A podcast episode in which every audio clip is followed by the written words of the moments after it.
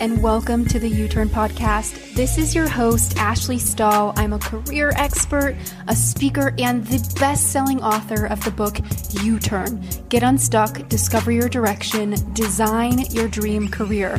I wrote the You Turn book and created this podcast to help you reconnect to who you truly are at your core. And that's why every single week I bring a guest on with the intention of helping you upgrade your confidence in work and in love.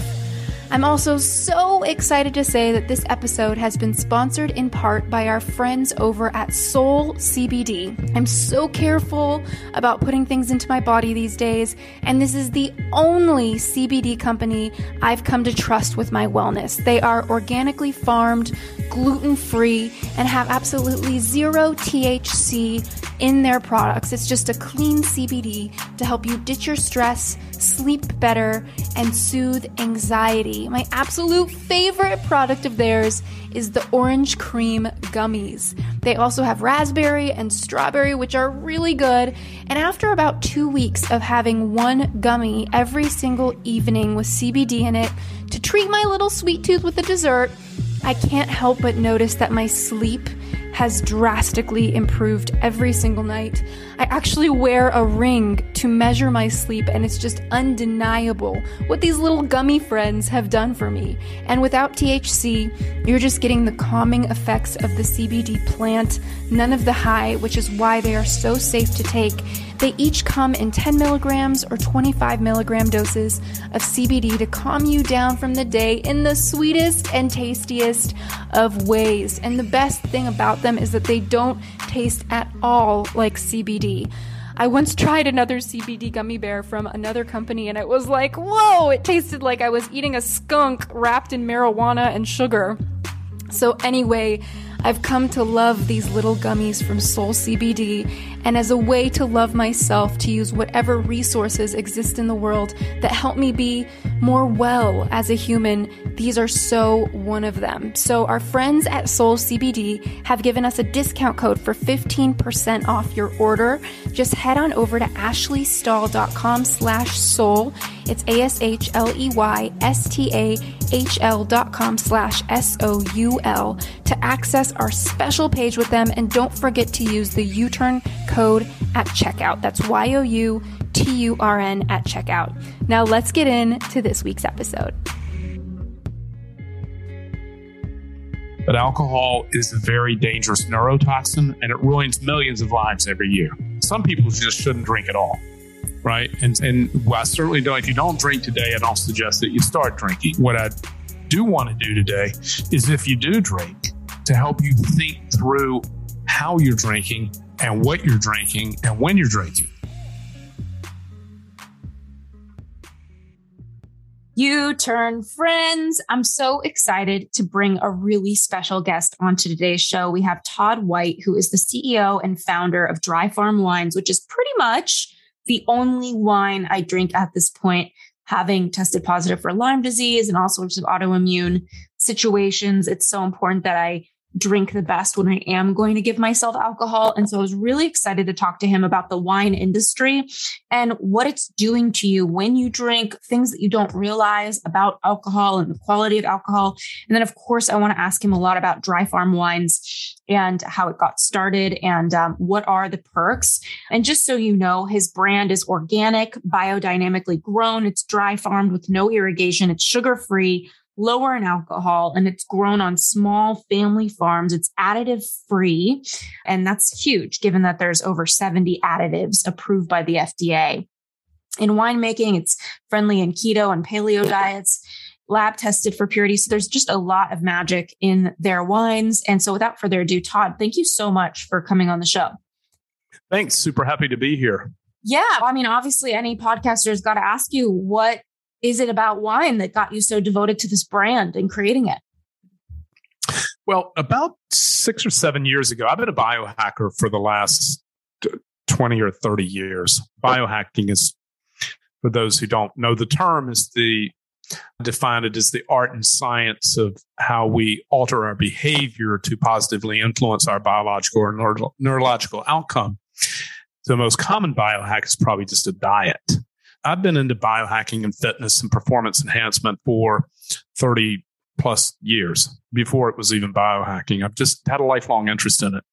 About seven years ago, I started experimenting with a therapeutic ketogenic diet.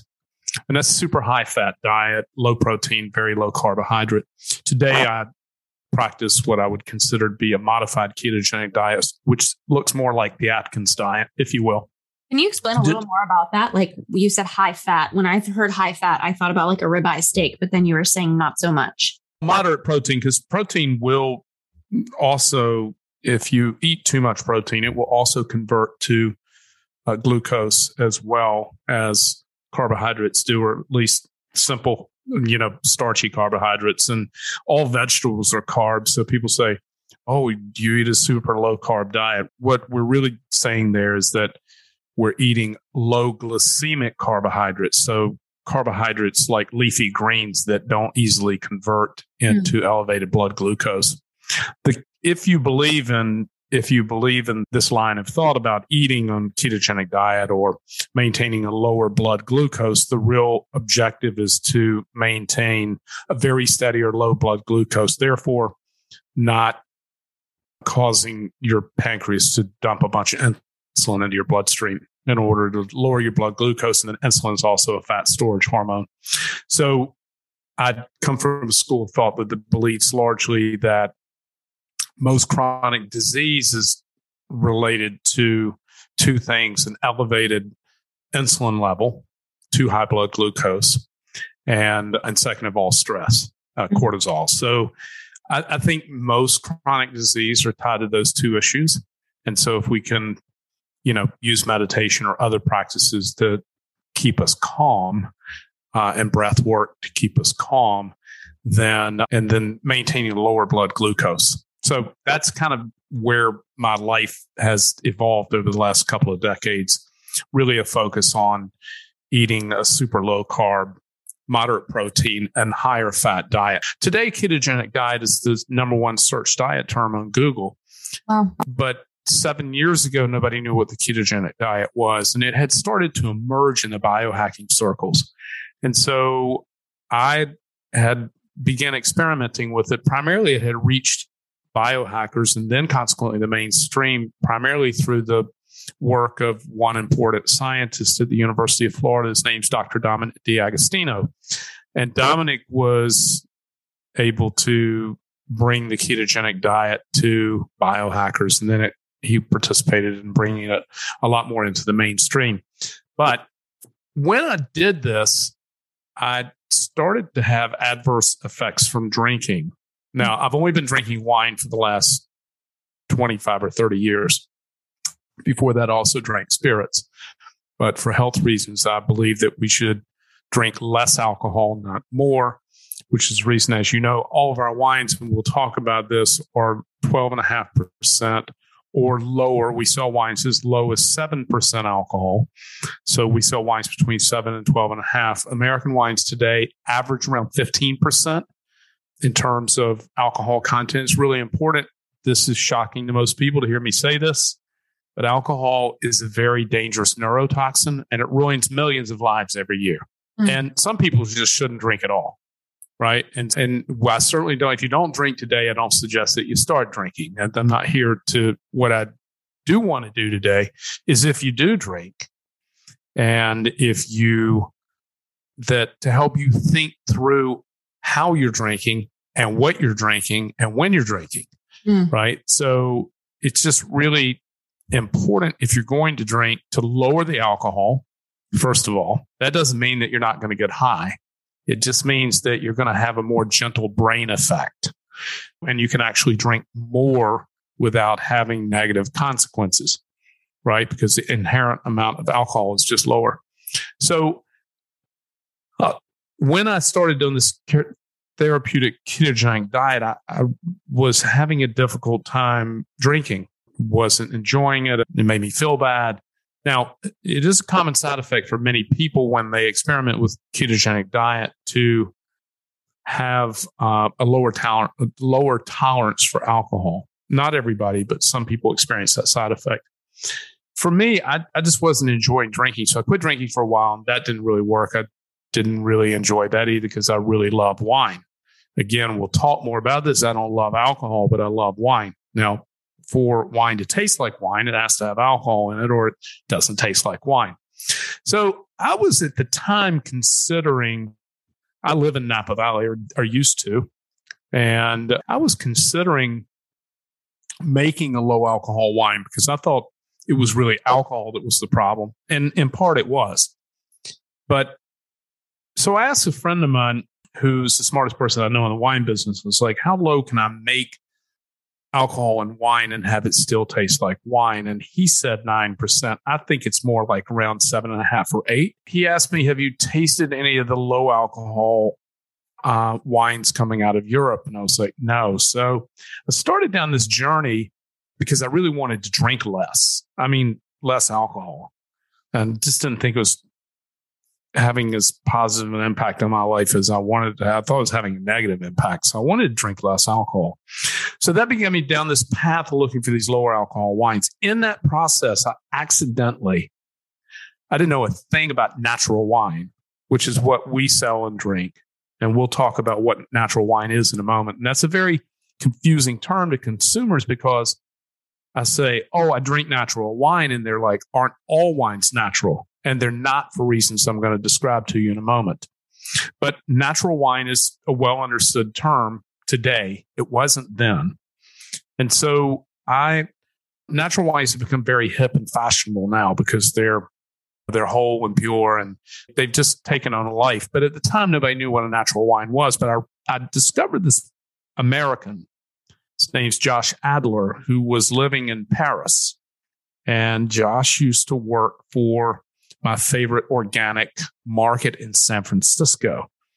And I had stumbled upon Josh quite accidentally through discovering the wines he was importing. And I called him in Paris and I said, Hey, I really like your wines and they're lower in alcohol and they are delicious. And he's like, Oh, yeah, they're natural wines. And I was like, What's a natural wine?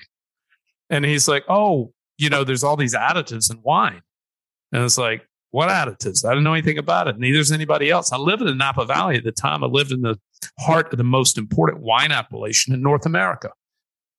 I never heard of a wine additive. Neither had anybody else. Even in Napa Valley, where I continue to have a home, I, I live on the East Coast now, but I have a home in California. And even today, nobody in the wine business in, in Napa talks about additives. I mean, people who are in the industry don't talk about it. Mm-hmm. So I was like, wow, you know, every time I pick up a packaged product, you know, out of the grocery store, the first thing I do is I look to see what it's made out of and the nutritional information, right? You don't have that, you don't have that choice on a bottle of wine because there's no contents or nutritional information. We'll talk about that in a moment as well, as why that happened and how that's happening. In 2005, I actually made some wine. It's kind of a hobby wine. That means I lost money on it. Mm-hmm. And so I knew something about enology and lab testing. So then I started lab testing these wines. I still wasn't thinking of it as a business. I was just trying to find a better way to drink. And so it wasn't until some months later when my friends started asking me where they could get these wines that I was sharing with them. I was like, maybe I should just, you know, I said, you can't get them. And, you know, only dry farm wines has these unique standards and criteria, which we'll talk about. I'm on the edge of my seat, Todd. it's very useful. Let know. me tell you how this how this happened. Yeah, because you really have to turn back the page. You see, what's happened in agriculture started in the 1920s. So we started using chemicals in farming in the early 1920s. It's we've been farming with chemicals for a really long time. So about 100 years. And you know, people that so it, it really started there. When it became the objective of agriculture not to make things healthier but to make them faster and cheaper. And that happened in everything from corn and wheat.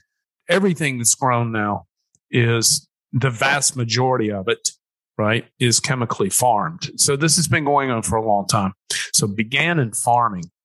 But then about 40 years ago 30 or 40 years ago when Wall Street money started permeating American business and really in private equity and this public money consolidating industry. So it had already happened in the food business. In the food business today, nine or 10 companies control virtually basically everything that goes in and out of a grocery store. What happened in the food industry 30 or 40 years ago also started happening in the wine industry in the 1980s and early 1990s. And that was corporate consolidation. So this is so it's this a story of how wine became unhealthy.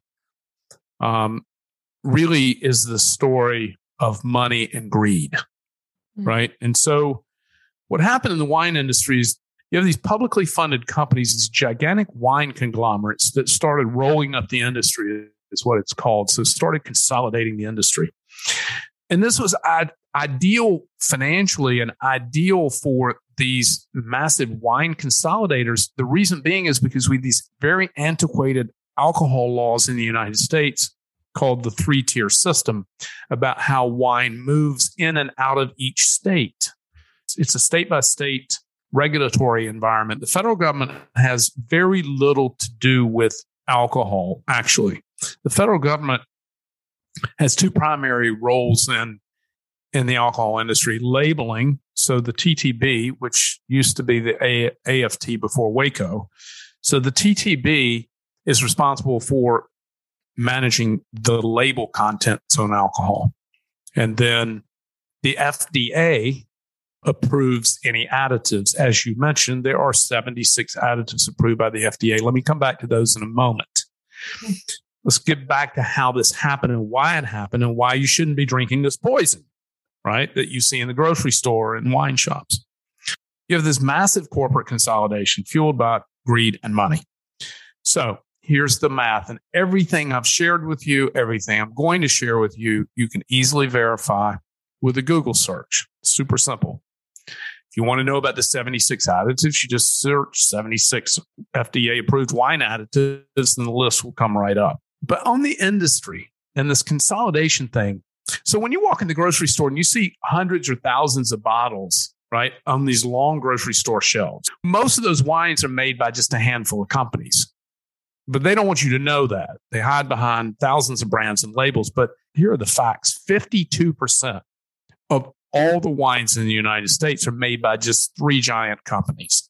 The top 30 wine companies in the United States make over 70% of those wines that you see. So most of the wines that you're looking at are made by just a handful of companies. Now, they don't want you to know that. See, so they hide behind hundreds and thousands of brands and labels. You know, oftentimes those labels will be a picture of a farmhouse or a chateau because that's what they want you to think is that you're drinking from a cute farmhouse. Mm-hmm. The fact of the matter is, most of those wines are made in giant manufacturing facilities located in Central California. And so these manufactured wines, which are highly processed foods, right, that contain some of these additives, some or all, or who knows what's contained in them. Now, why don't you know about these additives? These 76 additives, or why don't you have nutrition? Approving them, like that's the other question: is what's with the FDA? The FDA has a long, nasty history of approving things that are friendly to business. Yeah. Right? Right.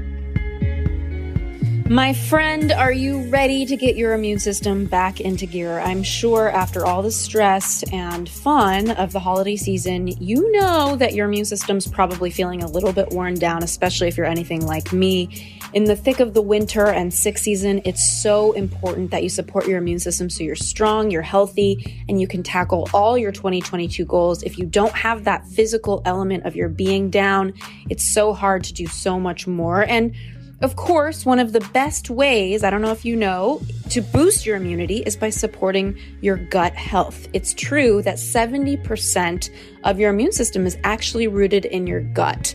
So that means if you eat the wrong things, your immune system is really going to suffer. But if you eat the right things, it's going to get stronger. And that's why it's not easy to eat all the right things all the time. So that's why I started to take Biome Breakthrough daily.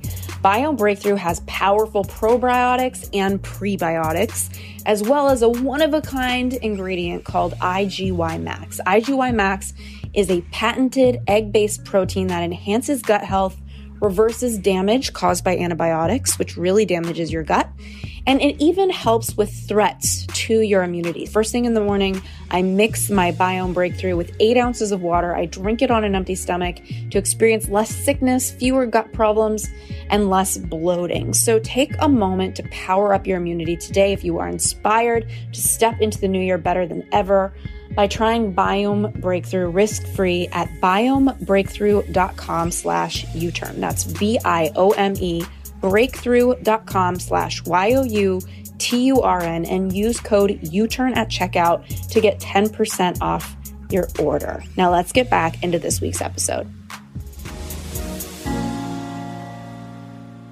Most people think that I'm here to sell wine, and I'm not here to sell wine. I'm here to educate you about how to think about it, right? And then how I think you should think about it in the healthiest way possible. I'm not going to stop drinking.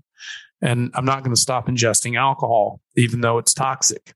I happen to enjoy the benefits of it. And it does have some other health benefits, biological and neurological benefits associated with it, lower cardiovascular risk, lower neurological risk in certain diseases in moderate use. So we do know that while it's toxic, we do know that it has some beneficial properties, and wine in particular, and red wine in particular, has additional health compounds known as polyphenols in it that also impart other health benefits. We can talk about what some of those are. But so, anyway, that's kind of how this happened. Right. And so all of these conventional wines, and I use the word conventional to describe any wine that is not natural. And that's again confusing to people. Is like, in wine like fermented grapes. It is, except that it's not natural. Mm. And there are these toxic properties that get in the wine, including sugar, right? I'm going to talk about that in a moment, how sugar gets in wine. As you, we've already talked about, I believe elevated blood glucose is unhealthy. And we have 122 million diabetics today and another 70 million pre diabetic. And so that can be categorically linked to elevated blood glucose for most of them, certainly all the type 2s for most of the type 2 diabetic is is linked to long-term elevated blood glucose and the hyperproduction of insulin. So I'm very sensitive. I, I live a sugar-free lifestyle and I don't want to drink sugar in my wine. And the problem with wine is that you can't always taste the sugar. Now, if it's a dessert wine or a sweet wine, yes, you'll obviously know it has sugar in it. But if it's if it has a low grade amount of sugar in it, then you won't be able to taste it because the acid wine. And, and sugar is very common in wine. So we have a zero top, we have less than one gram per liter, which legally and statistically is sugar free, right? So we did lab testing on the top 20 selling wines in America last year. Information is easily available through industry stats. We tested the top 20 wines. Only two of them met our standard for sugar free. And so 90% of them failed our test for sugar. So there are sugar free wines out there that are not dry farm wines for sure. But the problem is the only way to really know if a wine is sugar free is to lab test it. And, you know, that's so that's kind of what we do. But so you don't, you know, the, the big business and the government has robbed you of the opportunity to know what you're putting in your body. And I know that you and I and your listeners, whenever you buy something that's in a package that you're going to put in your body, you read the contents information and the nutritional information, no doubt, right? Absolutely. I mean, ever since I've been more focused on my health, that's been pretty central in addition to the diet that I'm on is just making sure I read the details and learn what's on the label. But it is kind of shocking now that you're talking about it that wine doesn't have any information on the bottle. Again, that's not an accident. It's a collusion between big business and big government. And so anyway, so I, I discovered these natural wines and I was like, wow, I started drinking them and uh, lab testing them and kind of quantifying a set of standards that I wanted the wine I was drinking to have. And wow, I felt better. My friends felt better. Uh, I was sharing this with other athletes and performance biohackers and friends of mine. They're like, "Oh wow, you know, I had quit drinking wine. It made me feel so bad that I love this, and I'd love to be able to return to drinking wine again." And so at that point, I started thinking about helping other people get access to it, and then kind of created a business from it. But so natural wines, let's let's talk about what that phrase means. It's a universally understood concept in the wine world all over the world you say natural wine. If somebody's relatively educated about wine, they know what that means.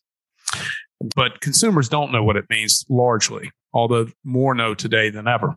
So natural wine has three components that separates it from conventional wine. And as I mentioned earlier, there are conventional wines and then there is natural wine. There's nothing in between. I own a natural wine. There are three three primary components. One, natural wines are always organically or biodynamically farmed. Biodynamic farming is a prescriptive, advanced form of organic farming. Number two, and this is the most confusion, confusing. Number two, natural wines are always fermented with indigenous wild native yeast. Whoa, what does that mean? An indigenous wild native yeast is present in every vineyard. So when you harvest a grape berry at the time of harvest, no matter how it's grown, whether it's organic or not organic, whether it's a conventional wine or it doesn't matter, every grape berry in the world at the time of harvest has yeast on the skin. It's a white waxy film. You could scrape it off with your fingernail. And but it's actually yeast. And that's a wild yeast that was collected on the skin of the grape through the air in the vineyard that wild indigenous native yeast that's unique to each vineyard, that's what's used to ferment natural wines. Not so with conventional wines. Conventional winemakers kill the native yeast using sulfur dioxide, which is an FDA approved wine additive. Kill the native yeast with sulfur dioxide first, and then they inoculate it with the GMO lab cultured yeast. Now, they do this for a few reasons. One, these wild native yeast are fragile and difficult to work with, and you can't make wine in large quantities with them. They'll, they too easily break. The fermentation will break. And when you have a broken fermentation, then you have a real problem on your hands if you're trying to make wine. So these wild native yeast are fragile and temperamental, and you can't make wine in large volumes, which is why there's no large natural wine companies, right? No large natural wine grower makers because you can't make natural wines in large quantities.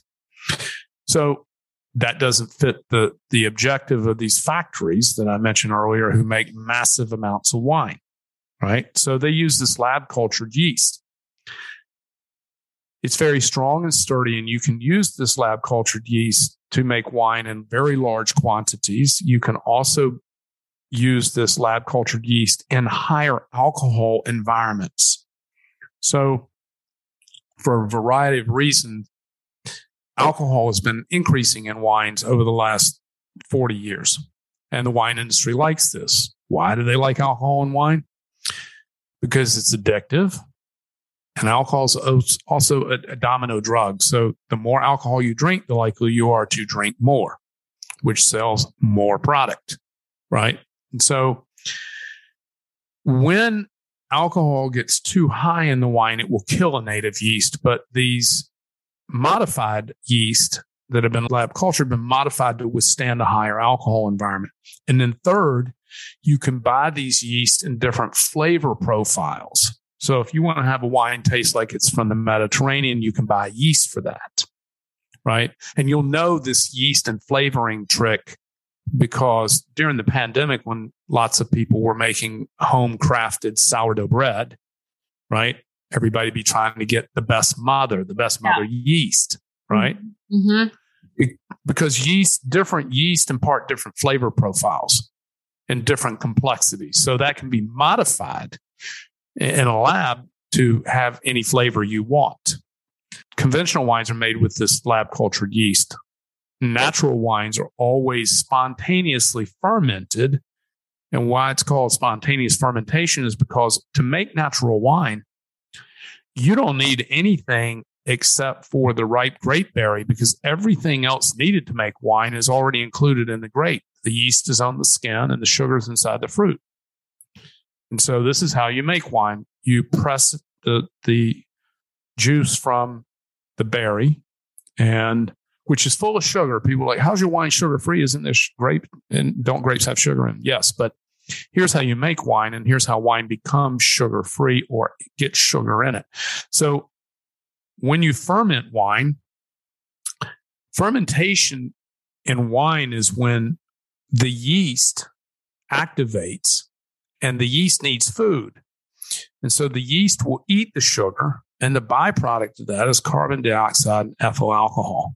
So what's happening is the yeast, like some Pac-Men, are running around eating the sugar as their food source, and they'll just eat and eat and eat. All right. What a visual. And so yeah. yeah, yeah, they'll just eat and eat and eat. Oh. Here's how sugar gets in wine. If the winemaker, as does our winemakers, if the winemaker allows the yeast to eat all of the available sugar, the yeast will then die, right, from lack of food source the yeast will naturally die and become dead yeast known as lees. And so this is how sugar gets in wine. The, the conventional winemaker who wants to leave sugar behind, again, pours sulfur dioxide in the wine prior to the completion of the fermentation. So this little, there's this little device. It's not very fancy, but there's this little device that sits in the wine tank and it tells the winemaker at any given time exactly how much sugar is left in that wine. Now, natural winemakers, at least the ones that we sell, not all natural wines are sugar free. More confusion, ours are. You can see at any given time exactly how much sugar is in the tank. So the conventional winemaker will again introduce sulfur dioxide in the wine to kill this lab cultured yeast. Remember, they've already killed the native yeast. Now they're going to kill the lab cultured yeast, leaving behind what's known in the industry as RS or residual sugar. And that's how sugar gets in wine. And then number three, natural wines are additive free. And now let's talk about organic farming for a moment because people ask me this question if I'm drinking organic wine, is it natural? Hmm. No, probably not. Interesting. So this is confusing. This is further confusing to people. It's like all natural wines are always organically farmed, but not all organically farmed wines are natural because they're not fermented with wild native yeast and they may not be additive free, although they were grown organically. Right. So just because wine is organic doesn't mean it's natural. Doesn't mean it was fermented with wild native yeast. Doesn't mean it's additive free. So let's talk about dry farm wines and the, kind of the criteria that we brought because we brought some very important additional criteria to wines that we would drink and sell. Number one, we don't allow irrigation. So what that's the name of our company is Dry Farm Wines. Dry farming means farming without irrigation, just depending on nature's rainfall. Wow. Now, I, it's also worth noting we don't sell any American wines. And the reason we don't sell domestic wine is because there are virtually no domestic wines that meet all of our criteria. And the first problem usually is irrigation. Over 99% of US vineyards are irrigated. Now, why do you irrigate a grapevine? It turns out grapevines have been living on the earth for about 10,000 years that we know of. And the advent of irrigation didn't happen until the 1970s for grape farming. And so prior to 1970, early 1970s, US vineyards were also dry farmed. But then irrigation came along. Guess what? Irrigation made it cheaper and easier and more profitable to grow a grapevine. The problem with irrigation is that it's not healthy for the planet.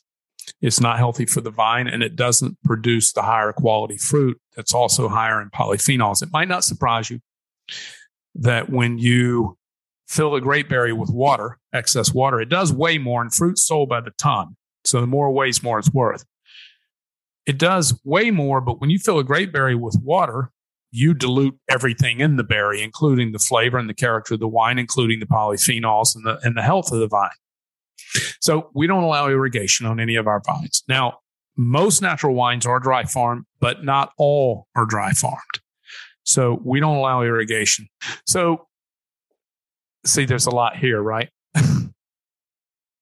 yeah, no kidding. I'm sitting here like wondering about irrigation, wondering about sugar, wondering about wine, thinking about all the restaurants. I'm well, fortunately, we're thinking about it all for you, so you don't have to think about it.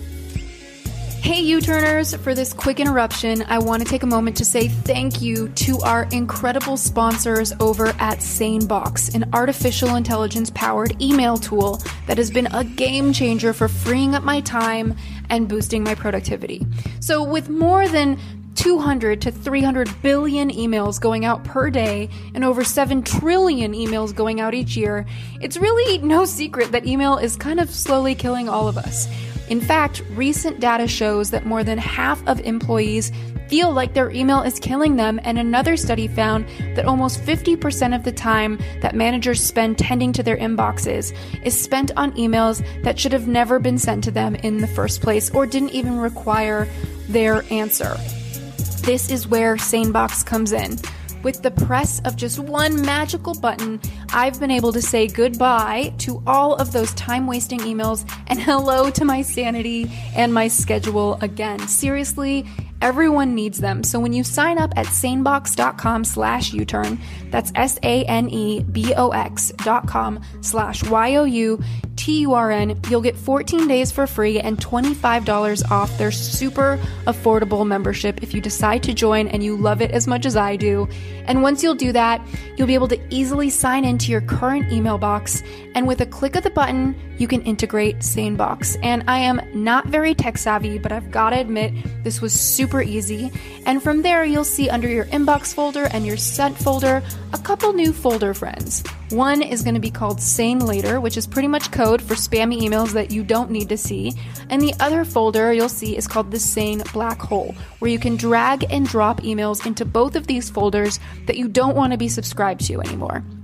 Between mailing lists and cold sales emails, I'm at 100 black hole emails per week, such a big time saver, and my Sane Later box that takes all of these other emails I don't really need in my inbox. I check it once a week or so, and I'm always so pleasantly surprised to see over hundreds and hundreds of emails in there that I never needed to even see. The black hole will use artificial intelligence to get to know you and eventually auto place emails in there to support your productivity. I check it weekly, like I said, and there's really nothing I'd have changed. What a gift! It is like a magic trick for your inbox. As I mentioned, head on over now to sanebox.com slash U-turn. That's S-A-N-E box.com slash Y-O-U-T-U-R-N to access 14 days of SaneBox for free, as well as a $25 credit for a serious discount on their super affordable membership. If you're anything like me, you are going to be in love with it. Now let's get back to this week's episode. People ask, you know, where do I get natural wine? If you don't buy it from us, I still recommend that you drink natural wine anyway. So you're going to avoid, and even organic wine is better than non organic wine, although it doesn't mean it's natural. Mm. You know, if you were going to look for natural wine, now, again, natural wines, not all are low alcohol, not all are sugar free, not all are irrigation free. They are organic, native yeast fermentation, and additive free. That's true of all natural wines. So if you want to find natural wine, you didn't want to buy it from us, then the best thing to do is download a an app on your smartphone called Raisin or do a Google search. The only place you're going to find natural wines are going to be in usually in just very large markets, San Francisco, New York, Los Angeles, Chicago. You there I live in Miami in the wintertime and there is one there are two tiny natural wine stores here. I mean tiny one of them is like only open in the afternoons and really gets most of the inventory in on Friday and Saturdays. It's kind of crazy, you know. So it's, I mean, there's just so little of it, even in a city the size and sophistication of Miami. So it's very hard to find, which is, and the re, it's not expensive. natural wines are quite affordable, actually. All the wines we sell are $25 a bottle, $25, $26 a bottle, and that includes shipping. And so these wines for a handcrafted fine wine product, that's actually quite inexpensive. Mm. Natural wines are not expensive. And the reason they're not expensive is because nobody knows what they are. And so Americans buy brands, right? So when you go in the grocery store, you buy a brand you know, one you saw in a magazine or on television, or you buy a brand that that has some pedigree, right? It's been around for a long time. Oftentimes, these brands of what were one time American family brands have now been rolled up into this consolidation. Now they're owned by, you know, these massive wine companies who take that brand name and let's say that they, let's say at the time it was a large wine company. Let's just say at the time they were producing, you know, I don't, a million cases a year. That would be a pretty good sized business. And then it gets bought by this conglomerate. And five years later, that same million cases is now 10 million cases a year. Right. But it's got that famous name on it right? Only they've introduced 10 new SKUs. So they got 10 new wines with this family famous name on it. And now they've 10x the volume on it. And because again, remember early in the podcast, I mentioned this three tier distribution system. That's how wine and alcohol is distributed in each state. And in this three tier system means it has to come into the state by a licensed distributor or wholesaler, right? And then it gets, it goes through two or three more, it goes through two or three more parties before it finally reaches the consumer. And because this three tier system is very exclusive and very dedicated in each state, you can't just go get a distribution license in most states. So, because they're very contained and very politically charged, when you're a big conglomerate and you have access to all this product and then you already have these relationships inside the three tier, it's super easy, much easier for you versus an independent family winery, much easier for you to get access to those consumers. So it's all politically charged and all kind of rigged. It's all happened in the 1940s post prohibition. And it's been that way ever since. And you know, we probably could agree that the way things were being done in the 1940s is not necessarily the best way to do them today, right? 100%. And I know, you know, with wine being something that people have enjoyed for more than 8,000 years, and, and I was just reading about how your products, you know, it's like less than one tenth of 1% of the world's wines are grown to your standards. I'm curious, you know, just outside of buying your wines, which everyone who's listening, we have a code and a link that you can go to dryfarmwines.com slash U-turn, obviously Y-O-U-T-U-R-N. But I want to ask Todd, like, what is your suggestion for people who are in these cities that you're not finding that much? You're going to restaurants and even if they buy dry farm wines for at home, what are some things they can ask at restaurants to make sure that they're taking care of themselves when they order wine? Even asking people who in the wine business, they might not even know, mm. right? Like if you ask the wine director or a som, you know, if you you ask them about, oh, do you have any natural wine? They may not even know. Yeah. Right. If they do have natural wine, they'll definitely know it, mm. right? Because they've intentionally purchased it. And they're fortunately, you know, in larger markets and even in a handful of smaller markets, if it's like a really serious farm to table restaurant, like chef driven farm to table, like all organic, like they're going to have natural wines because yeah. that just fits in the ethos of what they're doing. Yeah. Right. And, but if you ask for low alcohol wine, they'll look at you like you have a third eye. They don't have any idea what you're talking about. They're like, what do you mean? You know, I don't even know. I mean, I ask them all the time. And so I don't even know. Here's the, here's what I do if I have to drink, I don't drink conventional wines very often, but if I have to drink something that I think could be questionable, I dilute it with water, right? Because two things are happening when I dilute it with water. Even the Greeks were adding water to their wine 2000 years ago because they wanted to stay more vivid longer and party longer. And so when you add water to wine, you're diluting it. You're diluting both the alcohol, right? And and any additives that may be in it Mm. and any sugar that's in it. You're just diluting anything in it that's down. You're diluting it down by adding water to it. But if it's not a if it's not a good quality wine, adding water to it won't do a lot to make it taste very good. If you dilute a high quality wine with water, it'll taste fine. I don't mean like 80% water. I'm talking about like 25% or 30% water. It'll still taste like wine. It's quite refreshing, actually. But that's what I recommend if you are drinking wine that is not, you're not certain what's in it, or it's of higher alcohol, just add water to it. And that's going to dilute down anything that's in it. Okay, this is fascinating. And it's interesting to think about so many people who are winos who are spending so much money on wines that are not great for their body. I also know that you really care about Dry Farm's culture, and it, this feels really fun to kind of look at with you just how your work your workday is set up to start you know around 10 or 11 a.m and you guys have group meditation open gratitude every single day since the company started.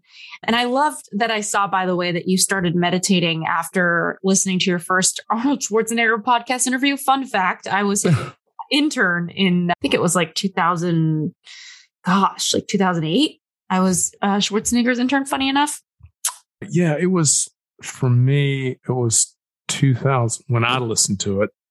I think it was 2012 or 13 by the time I heard it. It was, I think it was 2012. well so my when, oh go ahead no, that's when I started meditating is 2012.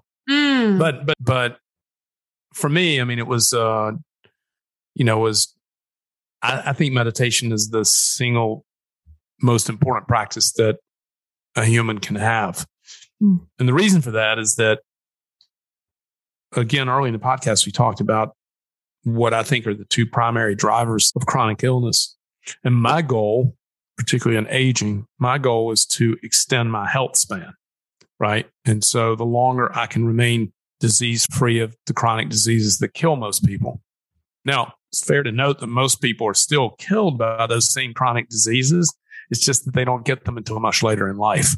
Mm. So, uh, what I want to do is extend my health span, the time between now and whenever I become chronically ill, which again, for most people, they still die from the same things. They just have a long delay before those diseases start Mm. and successful aging. Mm. But meditation allows us to train our mind to be still. And in that stillness or that presence, we can then use those techniques and that stillness throughout the rest of our life.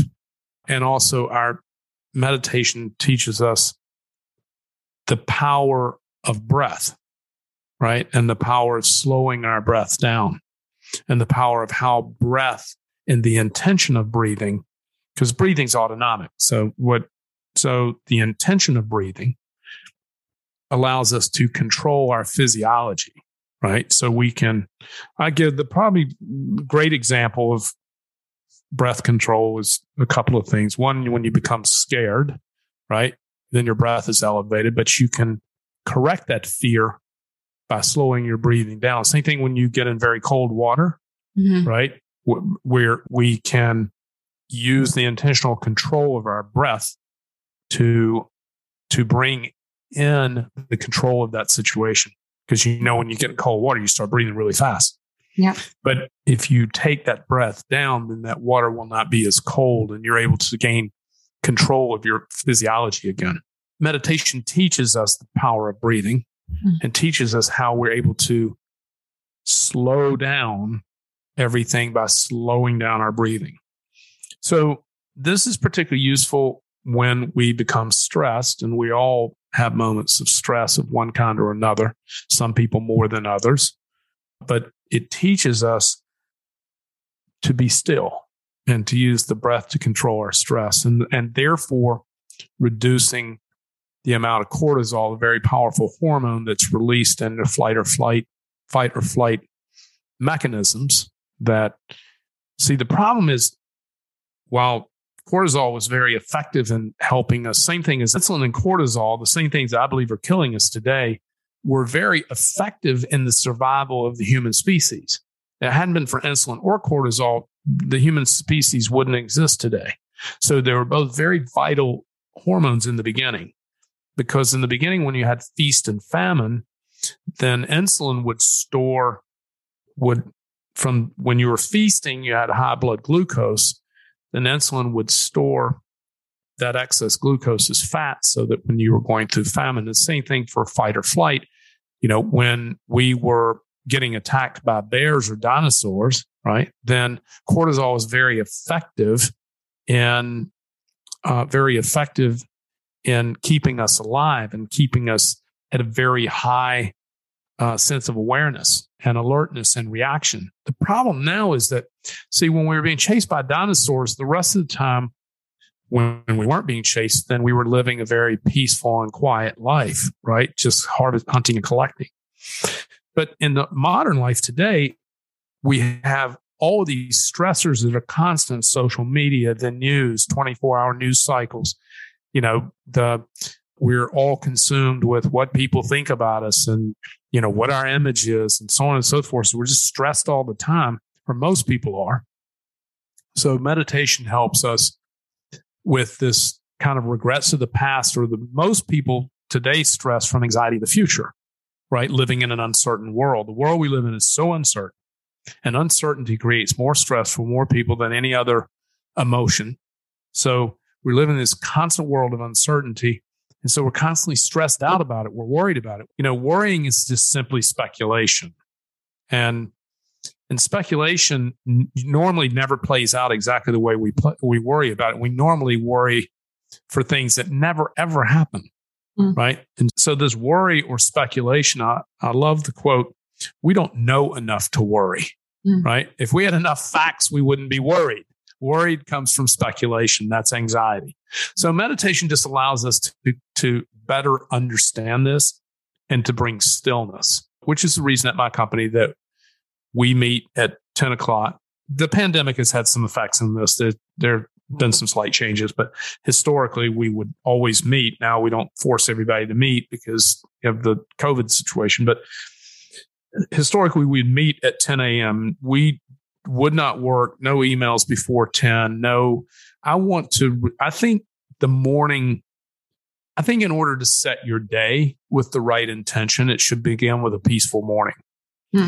And so I've run businesses my entire life and many of them started at 8, 8 or 8.30 in the morning the problem is that people arrive to work in that case and they're not peaceful because most of them have rushed out of the house and gotten in a car and made a commute with a bunch of other people who just rushed out of their house making a commute, right? And then and they show up at the office and they're already stressed out. So they're beginning their day with stress.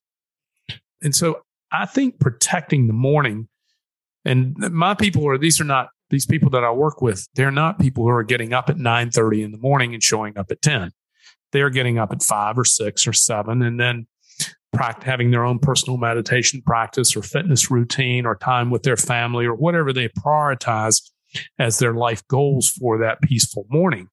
I, when they arrive at 10, they've had a leisurely way of getting there and a peaceful way of coming to join the rest of us who are also at peace. And then we have a meditation practice and open gratitude. And we typically start creating, which is what we call work we typically start creating around 11 or 11.15 in the morning and then we stop between 5 and 6 at night.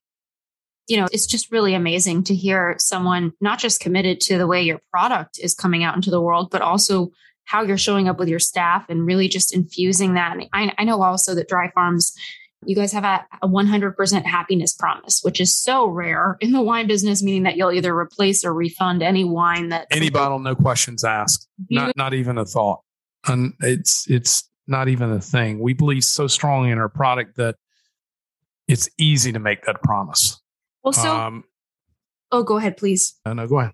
I just, I have to thank you so much for coming on. And if there hasn't been something important that you feel like I've not asked that you can share, please do. And otherwise, I just want to remind everyone listening, you know, drinking can be so much fun. Wine is such a pleasure. And my wish for anyone listening is to take care of their bodies. Your one vessel in this life. If you haven't already, head on over to dryfarmwines.com slash YOU turn, U turn.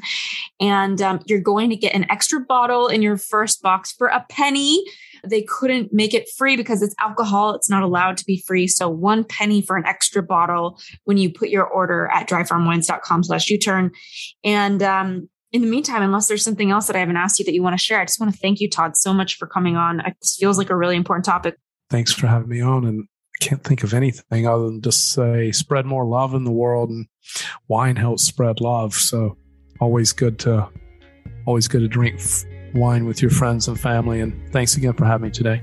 Of course. Thank you so much for tuning into the U Turn podcast. And thank you again so much for our sponsors. We are here because of you and to our listeners. Thank you for checking out our sponsors. We always pick people and brands that we trust and we believe in. And just for listening to the show, writing your reviews on the Apple app, and just being willing to make your own U turns. We'll see you next week.